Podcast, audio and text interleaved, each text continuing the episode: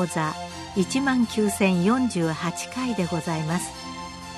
全国の医師の皆様毎週火曜日のこの時間は日本医師会の企画で医学講座をお送りしています。今日は胃切除後の QOL の改善について東京慈恵会医科大学附属第三病院臨床検査医学講座教授中田浩二さんにお話しいただきます。なおこの放送はマイクロソフト Teams を使用して収録しています。本日は移設後の QOL の改善についてお話しします。胃には様々な生理的な働きがあり食べたものを貯留し胃液により粥状にし消化や殺菌を行うとともに前動運動によって患者に排出しています。このため5分程度で食べても食事が胃から完全に排出されるには数時間を要します。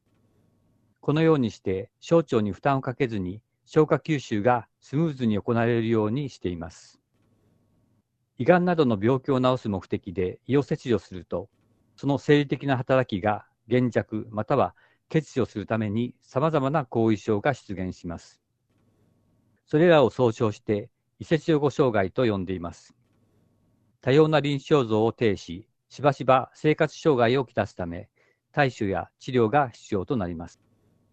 移設予後障害の発生率は25から40%と言われており、特に重いものは5から10%とされています。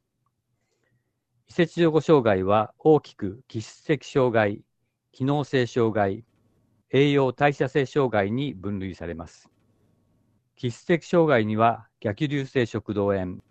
吻合部狭窄、移設予後胆石などがあります。機能性障害には、消費症状、ダンピングなどの症状や、残位からの排出障害などがあります。栄養代謝性障害には、鉄やビタミン B12 の吸収障害による貧血、骨障害、脂肪の消化吸収障害、過度の体重減少などがあります。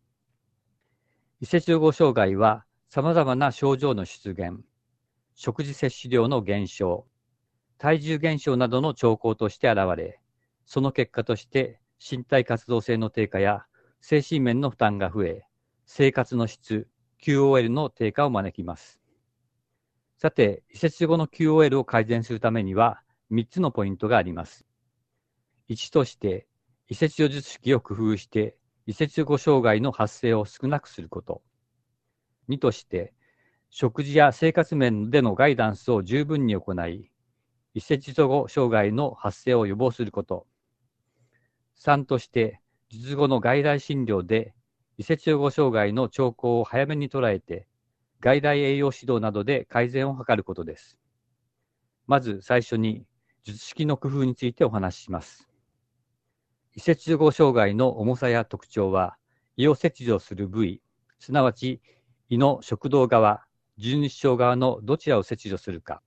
と、胃切除、リンパ節覚醒の範囲、消化管の再建方法や吻合法などによって異なることが知られています。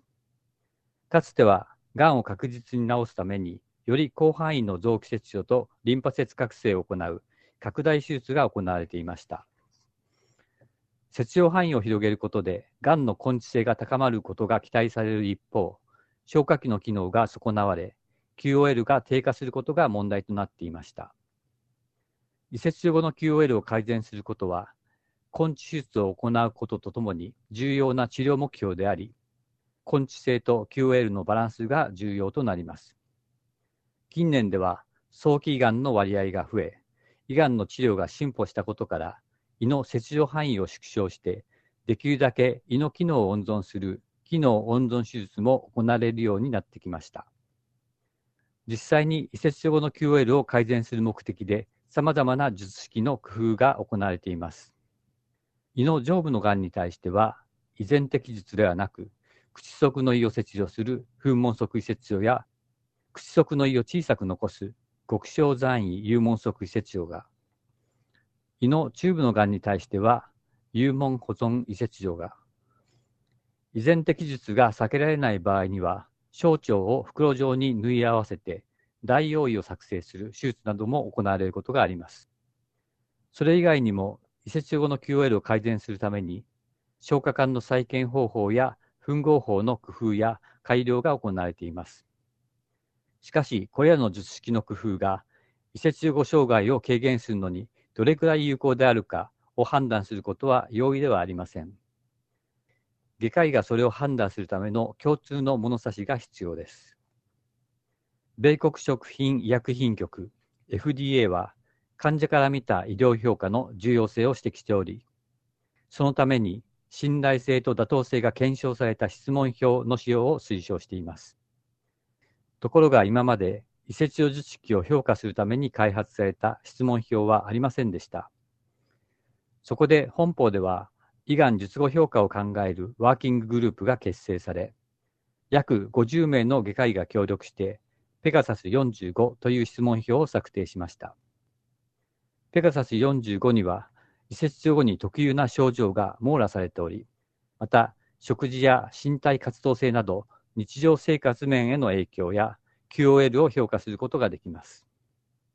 このペガサス45を用いて、様々な胃切除術式が術後の QOL に及ぼす影響の強さと特徴を調べるために、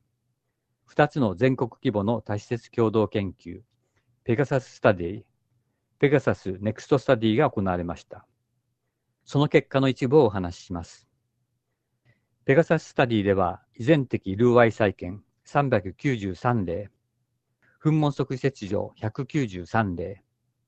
幽門側切除ビルローと一方再建909例、幽門側切除ルーアイ再建475例、幽門補頓切除 PPG313 例、局所切除85例、合計2368例が集積されました。移設後によく見られる23の症状に対して因子分析を行ったところ、食道逆流、腹痛、食事関連収素、消化不良、下痢、便秘、ダンピングの7つの症状のグループに分けられました。多変量解析を用いて検討したところ、体重減少率、食事摂取量、身体活動性を最も大きく低下させるのは、小胃症状などの食事関連手術とダンピング症状であることが明らかになりました。また、胃がすべて手術をされる依然的術後には、この食事関連中層、ダンピングの出現頻度が最も高いことが分かりました。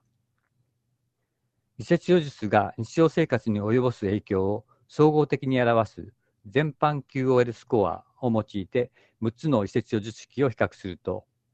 胃がすべて切除される依然的術後の QOL が最も悪く、胃の切除範囲が最も小さい局所切除後の QOL が飛び抜けて良好でした。また、口側の胃が残る幽門側移切除と比べて、噴門側移切除では、術後 QL が大きく損なわれていました。ペガサスネクストスタディでは、胃の上部の癌に対して行われた胃全摘術1020例、噴門側胃切除術518例、極小残胃幽門側胃切除術54例、胃全摘空腸パウチ作成術93例、合計1685例が集積されました。胃切除術後の生活への影響を総合的に表す全般 QOL スコアを用いて4つの移設所術式を比較すると、術後の QOL が良好な順に、極小残位幽門側施設所、依然的空調パーチ作成術、噴門側施設所となり、これらの術式はいずれも依然的術と比べて優位に術後の QOL が良好でした。移設後の QOL を改善するためには、根治性を損ねない範囲でできるだけ胃を残すこと、また、依然的術が避けられない場合には、小腸を袋状に縫い合わせて大用意を作成することが有用と考えられます。依然的空調パーチ作成術が2022年に保険収載され、パーチ作成に用いる自動保護機の費用が病院負担ではなく保険請求できるようになりました。一部の外科医が懸念している空調パウチの異常拡張や排出障害などのパウチ関連合併症の頻度は医外科術後障害研究会が行った全国調査により、それほど多くないことや、主義の工夫でさらに減らせることも分かってきました。今後、依然的空調パーチ作成術が安全に普及することで、伊勢中語障害が最も重く現れる依然的術後の QOL の改善が期待されます。次に、胃を切除した後に術後の QOL を改善する方法についてお話しします。どんなに移設除術式を改良しても、胃の働きをすべて残して、移設予後障害を完全になくすることはできません。したがって、移設後障害を予防するためのガイダンスと、起きてしまった時の対処法を確立することが必要です。移設予後障害の発生には、術式自体の影響のほかに、術後の胃腸の働きの低下に対する適応力の不足、消化管の負担になる食べ物や過食、早食いなどの食べ方、移設用後の身体の変化を理解して受け入れ、それに合わせた食事や生活のスタイルを再構築できるか、などが影響します。移設用後の一般的な食事の注意として、1回の食事量を減らして、食事の回数を1日4回から6回に増やす少量頻回食があります。幽門を切除すると胃排出が更新して、小腸への負担となることから、食事はよく噛んで2、30分程度かけてゆっくり食べるのが良いとされています。また、冷たい飲料、炭酸飲料、アルコール、牛乳、高脂肪食などにも注意が必要です。移設後の患者がスムーズに職場や日常生活に復帰できるようにするために、胃がん術後評価を考えるワーキンググループは様々なツールを開発し、胃外科術後障害研究会のホームページから無料で提供しています。患者自身が使用する患者支援ツールとしては、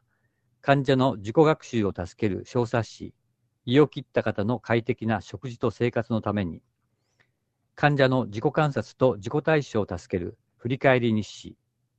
職場や家庭など、患者の周りの人の理解、協力を得るためのプリント、栄養指導の要点をまとめたプリントがあります。また、病院側が使用するツールとしては、移設症後に外来を受診した患者が移設後障害のために生活に支障をきたしていないかを簡単にチェックするための PGS 検出シート。患者の移設後障害の重さや特徴について、ペガサススタディで集めた全国データとグラフ化して視覚的に比較でき、また、特定の症状が強く出現する場合には、それを防ぐための食事や生活上のガイダンスが自動表示されるペガサスアプリがあります。このペガサスアプリを用いることで、個々の患者の移設後障害の状況に合わせて、個別化した外来栄養指導を行うことができます。胃外科術後障害研究会の移設予後障害検討委員会では、移設予後障害を克服するために3段階の対応を提案しています。ステップ1では、患者の自己学習、自己観察、自己対処を指導し、移設予後の体の変化に合わせて、食事や生活スタイルを再構築するのをサポートします。ステップ2では、術後の外来受診の際に、患者の生活状況にも目を向け、体重、症状、食事、身体活動やメンタル面で問題があれば、外来栄養指導で対応します。ステップ3では、さらに状態の重い患者に対して医師が対応し、必要な検査や治療を行います。ステップ1と2を充実させることで、患者の QOL を改善し、ステップ3の対応を必要とする患者を減らせると考えています。そのためには、患者を中心として多職種が連携するチーム医療体制の強化が不可欠です。ここで紹介したツールを活用することで、職種間で共通の理解が生まれ、連携がスムーズになることを期待しています。胃外科術後障害研究会は、胃術後の障害や QOL 低下を抑えるために、施設所術式を進化させ、術後 QOL の維持を図れるようにすることを主要なテーマとしています。そのための組織的な取り組みとして、治療に難重する移設予後障害患者の診療窓口として、移設予後障害対応施設を設置して、ホームページに掲載しています。治療に抵抗する移設予後障害の診療で困った際には、ぜひ、胃外科術後障害研究会のホームページでお近くの移設予後障害対応施設を調べてご相談ください。今までお話しできた情報には、医外科術後障害研究会ホームページのトップページ右上にあるバナーボタンからアクセスすることが可能です。様々なツールを活用し、チーム医療体制を強化して、組織的に取り組むことで、移設養護障害の予防と治療が効率的に行われ、移設養護の QOL の改善が期待されます。最後にまとめをお話しします。移設予後にはしばしば移設予後障害と呼ばれる後遺症が出現し、患者の QOL を低下させて臨床上の問題となります。移設予後の QOL を改善する取り組みとしては、1、根治性とともにできるだけ術後 QOL が改善する術式を選択すること、すなわち、噴門側移設痛や幽門保存移設用などの機能温存手術や遺伝的術後に空調パーチで大容量を作成する機能再建手術の導入や、消化管吻合主義の改良が重要です。2、患者に移設後の消化管機能の低下に合わせた食事や生活スタイル、症状が出た時の対処法などについて十分なガイダンスを行い、有用なツールを提供することです。3、術後の外来診療で移設所の影響で患者が日常生活に支障をきたしていないかをチェックし、適宜評価して外来栄養指導などで改善を図ることです。これらをうまく連携して行うことで、移設後の QOL がさらに改善されることを願っています。以上です。今日は、胃切除後の QOL の改善について、東京慈恵会医科大学附属第三病院臨床検査医学講座教授中田浩二さんにお話しいただきました。なお、この放送はマイクロソフトチームズを使用して収録いたしました。